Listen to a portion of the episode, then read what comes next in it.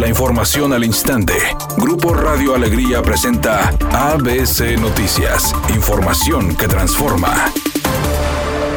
El secretario de Salud en el Estado, Manuel de la O, informó este lunes que se superó el récord máximo de contagios diarios por COVID-19, al registrarse 2.040 infecciones, además de 54 fallecimientos. Por otra parte, dijo que debido al avance del COVID-19 murió un joven de 13 años de edad en un hospital del Instituto Mexicano del Seguro Social, quien padecía de talasemia, trastorno hereditario en la sangre que ocurre cuando el cuerpo no produce la cantidad suficiente de una proteína llamada hemoglobina, además de un joven de 26 años, una mujer de 19 años que padecía obesidad y un hombre de 20 años que no tenía comorbilidades. El secretario de Salud en el estado indicó que el incremento de contagios y hospitalizaciones es lo que más le preocupa y espera que la apertura de escuelas no provoque un incremento de cifras de COVID-19 y el aumento en el número de fallecimientos de pacientes jóvenes. Cabe señalar que autoridades del gobierno de Nuevo León y de la Secretaría de Educación en el estado anunciaron que el próximo 30 de agosto las escuelas comenzarán el ciclo escolar en la modalidad donde cada plantel lo determine, ya sea presencial, a distancia o mixto.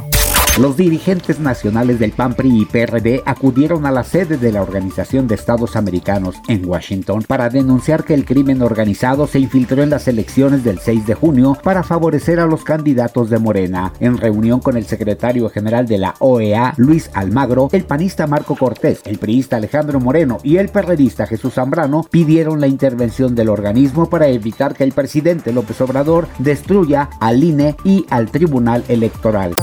Editorial ABC con Eduardo Garza. En Nuevo León la Secretaría del Bienestar anda sin rumbo, con la brigada Correcaminos encargada de la vacunación contra el COVID-19. Cancelan sin avisar porque se les acaban las vacunas. Cancelan vacunaciones en algunos municipios y no dicen por qué. Van de mal en peor en el tema de la vacunación, al menos aquí en Nuevo León. Rayadas buscará seguir este lunes con el paso aplastante en el Grita México Apertura 2021 femenil. Las dirigidas por Eva Espejo reciben a Toluca Femenil en el Gigante de Acero a las 19 horas. Y además de la victoria, las albiazules buscarán seguir como la mejor defensiva del presente torneo.